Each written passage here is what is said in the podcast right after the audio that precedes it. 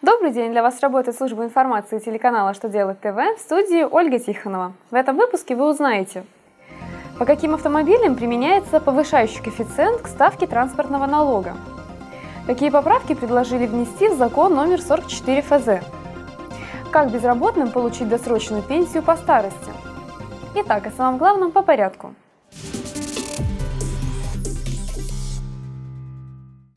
Минпромторг утвердил перечень легковых автомобилей стоимостью от 3 миллионов рублей.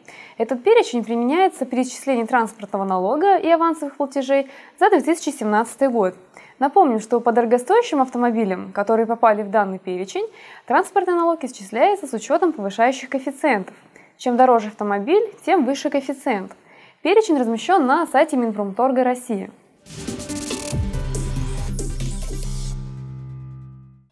На рассмотрение Госдумы внесли законопроект, который предполагает внесение поправок в закон номер 44 ФЗ.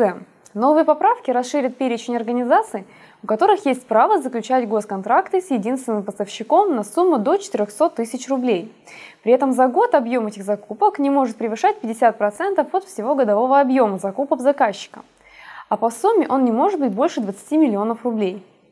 Авторы проекта считают, что такие изменения позволят медицинским учреждениям делать закупки оперативнее и повышать качество оказываемых услуг. Подобный проект уже вносился в Госдуму в январе, но его отозвали и сняли с рассмотрения.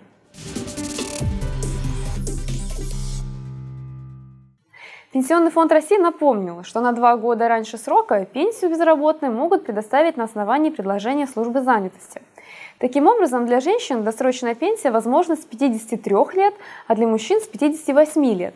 Пенсионный фонд также сообщил, что досрочную пенсию выплачивают с момента обращения за ней и до достижения пенсионного возраста. При этом гражданина снимают с учета как безработного. Чтобы получить право на досрочную пенсию, нужно предоставить в Пенсионный фонд России предложение на досрочную пенсию от службы занятости, заявление на предоставление пенсии по старости, документ, удостоверяющий личность, страховое свидетельство обязательного пенсионного страхования и документы, подтверждающие страховой стаж.